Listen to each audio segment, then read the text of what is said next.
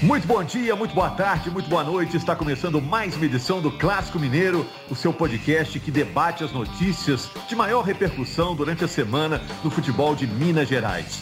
Hoje vamos falar do novo presidente do Atlético.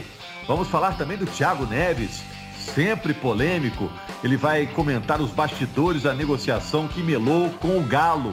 Ele quase foi para o Atlético. Vamos falar também da decisão do Cruzeiro de mandar os jogos no Independência. O Cruzeiro vai jogar no Independência nas partidas em casa até o fim da Série B. Vamos falar também dos reforços que vingaram no Cruzeiro nessa disputa da Série B, jogadores que viraram titulares, alguns chegaram sem badalação. E também dos jogadores que preocupam o América nos dias que antecedem a semifinal da Copa do Brasil. O América vai pegar o Palmeiras. Se você quiser indicar o Clássico Mineiro, nosso podcast, o endereço é ge.globo barra Clássico Mineiro. Repetindo, ge.globo barra Clássico Mineiro ou então nos agregadores. Eu sou Rogério Corrêa, estou distribuindo a bola e a Laura Rezende está com a gente, como sempre, toda semana, e vai apresentar o nosso convidado da semana, né, Laura? Ei, Rogério, bom dia, boa tarde, boa noite para você, para todo mundo que está ouvindo o nosso podcast. Nosso convidado é quase um integrante fixo aqui, tá batendo carteirinha, tá batendo ponto quase sempre com a gente, sempre bem informado e com opiniões muito legais. Seja bem-vindo mais uma vez, Elton Novaes. Satisfação gigante, Rogério, Laurinha, sempre podem contar comigo aí, que eu vou estar participando de forma efetiva junto com vocês, já que o podcast é bem bacana, curto muito, vou estar sempre à disposição de vocês. Vamos direto ao assunto para falar do Atlético. Hoje é um dia importante para o Atlético, né, Laura? Dia de eleição no Atlético. O Sérgio Coelho é o candidato único para a vaga do Sérgio Sete Câmara, que está deixando o ofício, né? O Sérgio Coelho, que está chegando agora, foi vice-presidente do Atlético em 99, em 2006, tem 60 anos, é administrador e tem os seguintes projetos: sanear as finanças do Atlético, alavancar as divisões de base inaugurar a Arena MRV, que é o estádio do Atlético, e montar um time competitivo. E aí eu pergunto para você e para o Elton: acho que há muito tempo a gente não tinha um presidente assumindo no Atlético em condições tão favoráveis, né? Vamos dizer assim? Vocês acham ou não?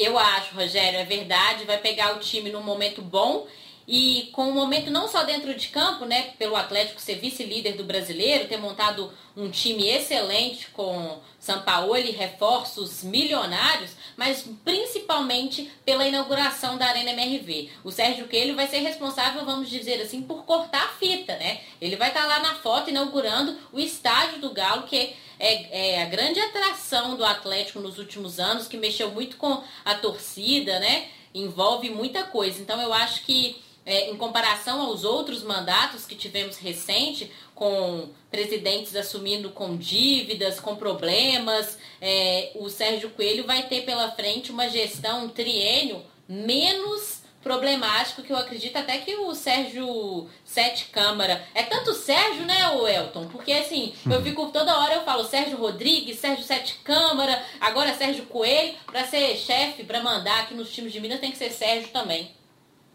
É, e olha só, o Sérgio Coelho, né, que já foi diretor de futebol, já foi vice-presidente de futebol do Atlético, isso lá no passado mais distante, né, 20 anos. E ele viveu períodos bem complicados no Atlético. Agora, nesse momento, foi um consenso. Vive uma outra história o Atlético. Tem um grupo de investidores muito alto, né, apoiando o Atlético. E esse grupo de investidores são pessoas que apoiaram também a candidatura né, do Sérgio Coelho. Eu estava falando aí a respeito dessa situação que o Sérgio Coelho viveu no passado, né, dentro do Atlético. É, ele que pegou uma época bem complicada do Atlético. Naquele período de 2004, o Atlético correu risco de rebaixamento, escapou na última rodada do Campeonato Brasileiro naquela oportunidade. E o Sérgio Coelho, fazendo umas pesquisas para colocar a matéria sobre o perfil dele no ar hoje, no Globo Esporte, é, achei coisas curiosas, né? Dele dando puxão de orelha mesmo em atletas por causa de baladas, de situações é, que o Atlético vivia naquela época. Então a gente nota que ele é um cara que vai ser linha dura ali, vai chegar junto no, no, no elenco. Então, um objetivo aí de ter um, um, um, presidente que se aproxime também dos jogadores para ter uma conversa mais de, de peito aberto para o Atlético aí conquistar títulos aí e não ter um grupo com muita discórdia nessa, nessa fase aí que o Atlético vive aí de grande, grandes investidores. É né? o caso aí do, do atual né, investidor do Atlético aí que já injetou aí 130 milhões em contratações só no período que o São Paulo chegou ao Atlético. É, e mudando de assunto e falando também de discórdia, né, já que você falou dessa essa, essa palavra, é, no GE, a nossa página na internet, tem uma reportagem sobre o Thiago Neves. Está entre as mais acessadas, mais clicadas do GE, a nossa página na internet. O Thiago Neves deu detalhes sobre a negociação dele com o Atlético, negociação que quase vingou, né? Revelou bastidores do quase acerto dele com o Atlético e afirmou, abre aspas, adoro essas loucuras, fecha aspas. Thiago Neves disse, né, Laura, que o São Paulo chegou a ligar para ele naquele momento em que parecia tudo certo, que o Thiago Neves iria acertar com o Atlético, depois uma pressão da torcida fez a diretoria voltar atrás, né? Verdade. E eu lendo essa matéria hoje, eu fiquei assim, é, boba de ver como que ele gosta realmente do desafio, hum. né? Porque foi uma coisa que ele disse lá, aspas dele, falando assim que quando o Matos ligou para ele, ele achou estranho que o telefone dele tocou e ele tinha o telefone, né, do Alexandre Matos que é hoje o diretor de futebol do Atlético, e o Alexandre disse para ele: quer ser campeão comigo. E ele, lógico, entendeu, para bom entendedor, meia palavra basta, né? Entendeu ali a situação e disse, perguntou se o São Paulo estava se o Atlético estava ciente do desafio que seria. Eu acho que por muito pouco o Thiago Neves não vestiu a camisa do Atlético, viu? que a gente já sabe disso, ele disse com todas as palavras que queria vestir a camisa do Atlético, que é movido por desafio e que esse seria um, uma grande loucura na vida dele. É, a torcida aí tem méritos totais de ter feito com que o Galo desistisse da contratação do Sampaoli, porque era um negócio que estava realmente muito certo e a gente poderia estar tá aí na reta final do brasileiro com o Thiago Neves vestindo a camisa do Atlético. É, desistiu da contratação do Thiago Neves. Agora que o assunto esfriou, o, o Elton, foi a decisão mais acertada mesmo? Olha, eu acredito que sim, por vários fatores. Né? O primeiro fator é esse impacto causou, tanto é que a torcida não aceitou a presença dele aqui. O que eu ia citar é que no final da frase dele ele fala: infelizmente não deu certo. Né? Então mostrava o desejo dele de vir ao Atlético e provar esse desafio e de aceitar essa loucura, né? como, ele, como ele mesmo disse. Agora, vendo o desempenho dele no, no esporte, né? tem gerado muitas reclamações. O torcedor do esporte não anda tão satisfeito com o rendimento do, do Thiago Neves. Esperava mais do Thiago Neves. É claro que ele tem, feito bons jogos, mas numa grande maioria o rendimento dele tem sido abaixo. O esporte também que vive uma situação complicada, né? Seria um outro time, ele pegaria um time mais é, pronto, né? Que era o time do Atlético. O esporte está vivendo uma situação complicada desde o início do ano. Então não seria apenas o Thiago Neves que acertaria o time do, do esporte.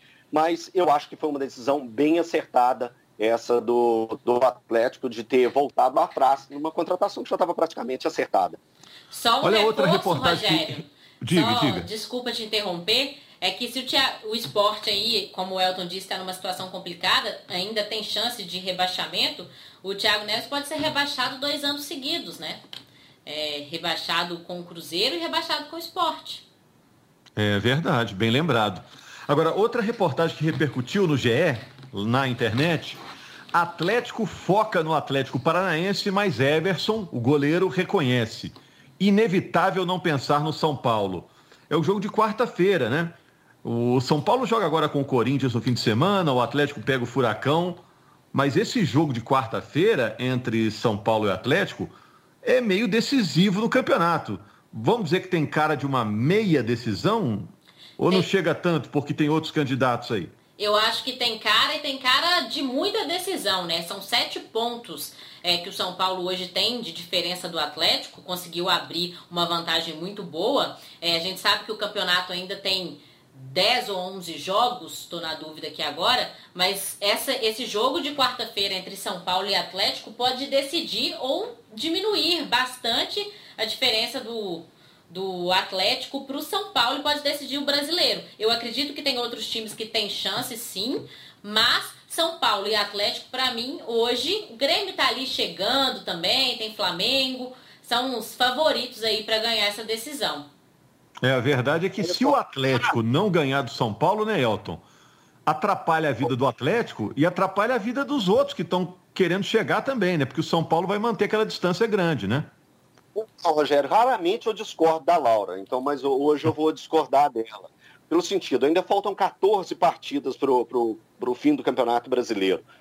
A decisão ela é mais pró-São Paulo que para o, o Atlético.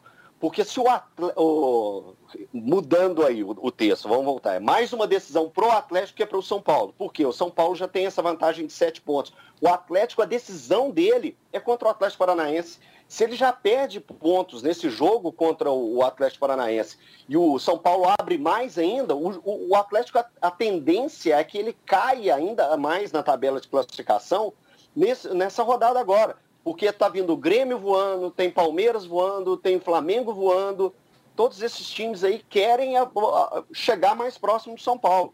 Então, um vacilo do Atlético nesse jogo contra o Atlético Paranaense, ele pode decretar o campeonato pró-Atlético, é uma, é uma, a decisão é essa agora.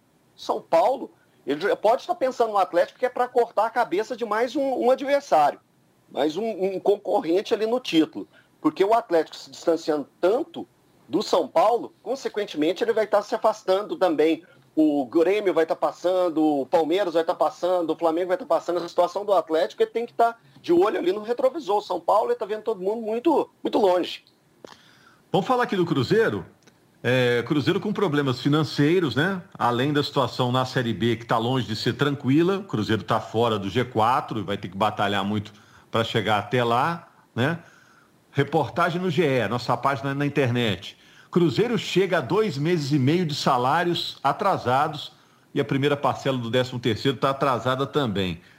E até o Cruzeiro, né, Laura, para diminuir despesas, vai passar a jogar no Independência, né? Só no ano que vem vai voltar para o Mineirão. Até o fim da Série B, o Cruzeiro vai jogar no Independência. Serão cinco jogos. É, eu acho até que a diretoria está fazendo muito de manter o time é, relativamente é, tranquilo é, num, num ano tão caótico, né? Mas agora, com o salário atrasado, aí a coisa começa a complicar de novo, né? A coisa começa a azedar de novo, né? Verdade, mas o Cruzeiro já teve salários atrasados nessa temporada em outras oportunidades. Mas o Sérgio Rodrigues ali, ele sempre dá um jeitinho, atrasa um, dois meses, mas aí já paga um, paga os dois. Vamos ver se ele vai conseguir pagar tanto os salários quanto o 13 terceiro aí nos próximos dias. E a decisão do, do Cruzeiro em jogar no Independência é justamente essa, né, Rogério? Num ano completamente atípico que a gente está tendo de portões fechados, jogar no Mineirão é muito caro. O custo operacional do estádio, ele é muito caro. E ainda não tem a renda da bilheteria, que é o que, de certa forma, paga esse custo dos times dos estádios, acaba ficando complicado para o Cruzeiro que optou em fazer o restante dos jogos que manda, né, os, sendo mandante, no Independência, que é um estádio menor com um custo operacional menor. Foi uma decisão aí de custos mesmos pelo, pelo, pelo Cruzeiro. O Cruzeiro, só complementando, jogou uma vez só nessa temporada no Independência, que foi no Campeonato Mineiro contra o Coimbra. Na derrota, o Cruzeiro perdeu esse jogo para o Coimbra no Campeonato Mineiro. É, uma como mandante, né? Ele já jogou como visitante, né? Exato. Inclusive agora com, contra o América ele jogou. Já que não tem torcida, a torcida do Cruzeiro é imensa, né, Elton? Não tem torcida, talvez essa decisão pudesse ter sido tomada até antes, né? Porque tecnicamente acho que não faz muita diferença, né? Foi o que eu pensei, foi o que eu pensei justamente sobre isso. Essa decisão poderia tá, ter acontecido bem antes, né? Para o Cruzeiro ter evitado tantos gastos aí, um período complicado que o Cruzeiro vem vivendo. A gente já, já citou essa questão dos dois meses de salário atrasado, do 13 terceiro, o presidente do Cruzeiro buscando recursos aí para tentar é, minimizar esse rombo gigantesco que existe no Cruzeiro nos últimos anos. É, e essa alternativa é uma alternativa que pode ser interessante também para o Cruzeiro. Eu acho que tira uma determinada pressão existente no, nos jogos do Mineirão, esse peso também do Cruzeiro não está conseguindo bons resultados, apesar de ter, ter feito a goleada em cima do Brasil de Pelotas na rodada passada, né, que jogou no, no, no Mineirão, é, anterior ao empate contra o CRB. Então eu acredito que também esse peso também é, a, a, história do Sal Grosso, né, que teve que jogar lá no Mineirão. Independência é um outro estádio, o time vai entrar mais leve. Não sei, nessa hora a gente tem que se abraçar em todo tipo de situação para ver o Cruzeiro subindo na tabela e ainda tentar alcançar aí o grupo dos quatro melhores. E me preocupa, pode... Rogério é, e Elton, o Elton falou em rombo, é, me preocupa o próximo ano do Cruzeiro, a próxima temporada. O Cruzeiro, muito no início dessa temporada, negociou dívidas para a próxima temporada com a esperança de que o Cruzeiro iria é, subir novamente, ia ser, é, quem quiçá, campeão da Série B e ano que vem jogaria a Série A. Não está descartada essa possibilidade ainda, mas a gente sabe que está cada dia mais distante. E o Cruzeiro, falando em salários, a gente está falando de salário atrasado, o Cruzeiro negociou muitos salários altos de jogadores é, como pagando no próximo ano. Essa conta uma hora vai chegar. Verdade. É, um, um, dinheiro que está para chegar é o do Orejuela, que o Grêmio quer levar. O Cruzeiro pode receber 20 milhões e aí vai ajudar bastante.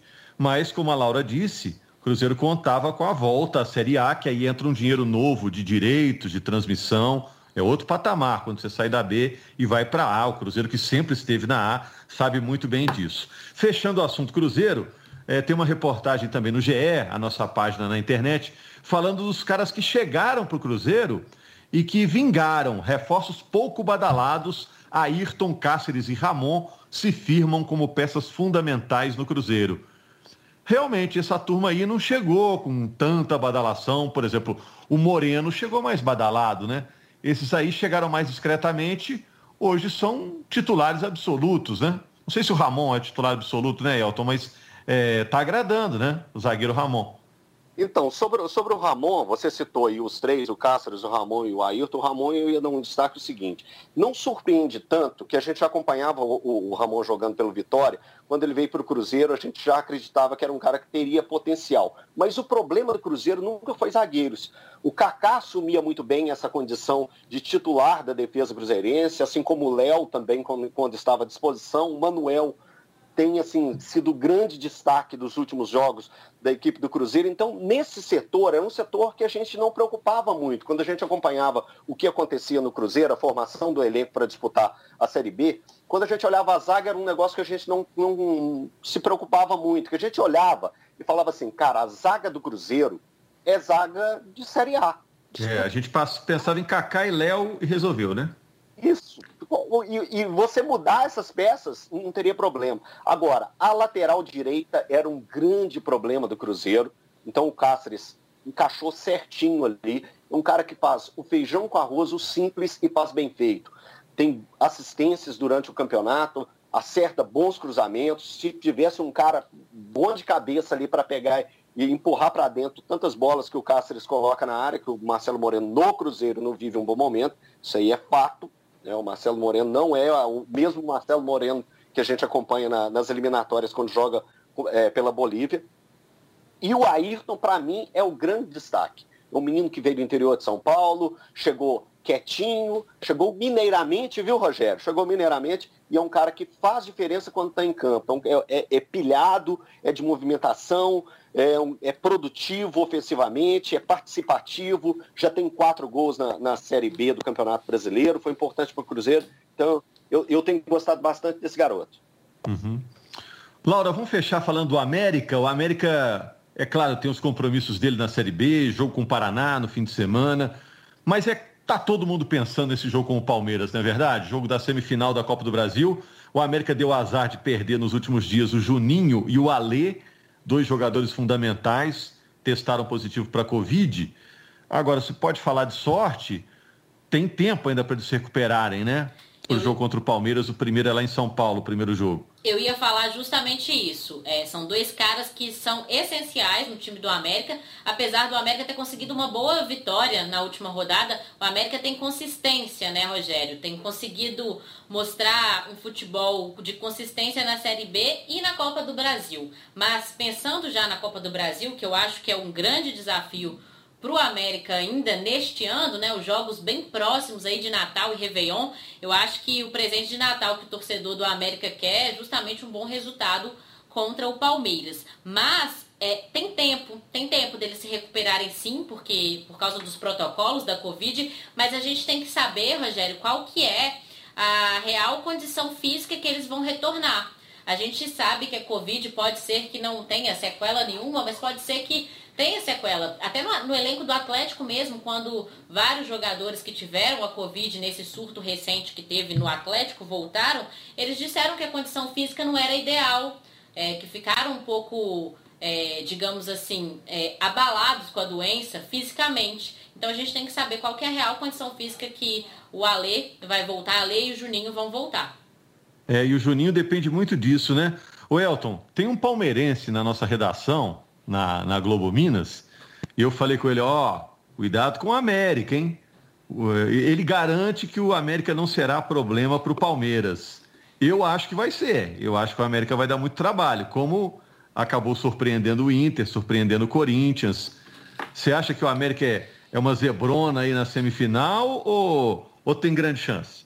Olha, Rogério, eu tenho um amigo corintiano e tenho um amigo colorado. Eu escutei frases semelhantes desses dois amigos. Escutei falando, ah, pegou, que só o corintiano, ah, que sorte, pegou o América. Sorte, eu, eu, teve o América, né, que pegou e passou. O Colorado também falou a mesma coisa. Ah, agora a gente passa aí, estamos tranquilo. Tranquilo, tá, na, tá tranquilo mesmo, que tá de folga, né? Não vai jogar mais a Copa do Brasil, esse meu amigo Colorado. Eu acredito bastante na equipe do América e torço muito pela recuperação, não só do Juninho, mas também do Zé Ricardo, né, que está com uma lesão na coxa esquerda. O Alê também, um jogador muito importante para o América. Vamos ver aí se até o dia 23 eles já estão à disposição aí do técnico Lisca, que são jogadores que fazem muita falta, né? O América tem a sequência do Campeonato Brasileiro aí antes de, de pegar o Palmeiras, né, pela semifinal da Copa do Brasil, mas a gente fica aí na torcida, apesar do, do América ter um elenco legal, bacana, mas esses jogadores fazem muita falta para o meio-campo do América. Valeu, Elton. Valeu, Laura. Tudo colocado. Obrigado a você que acompanhou mais uma edição do Clássico Mineiro. Semana que vem estamos de volta aqui discutindo os assuntos mais relevantes do futebol de Minas Gerais. Obrigado, Laura.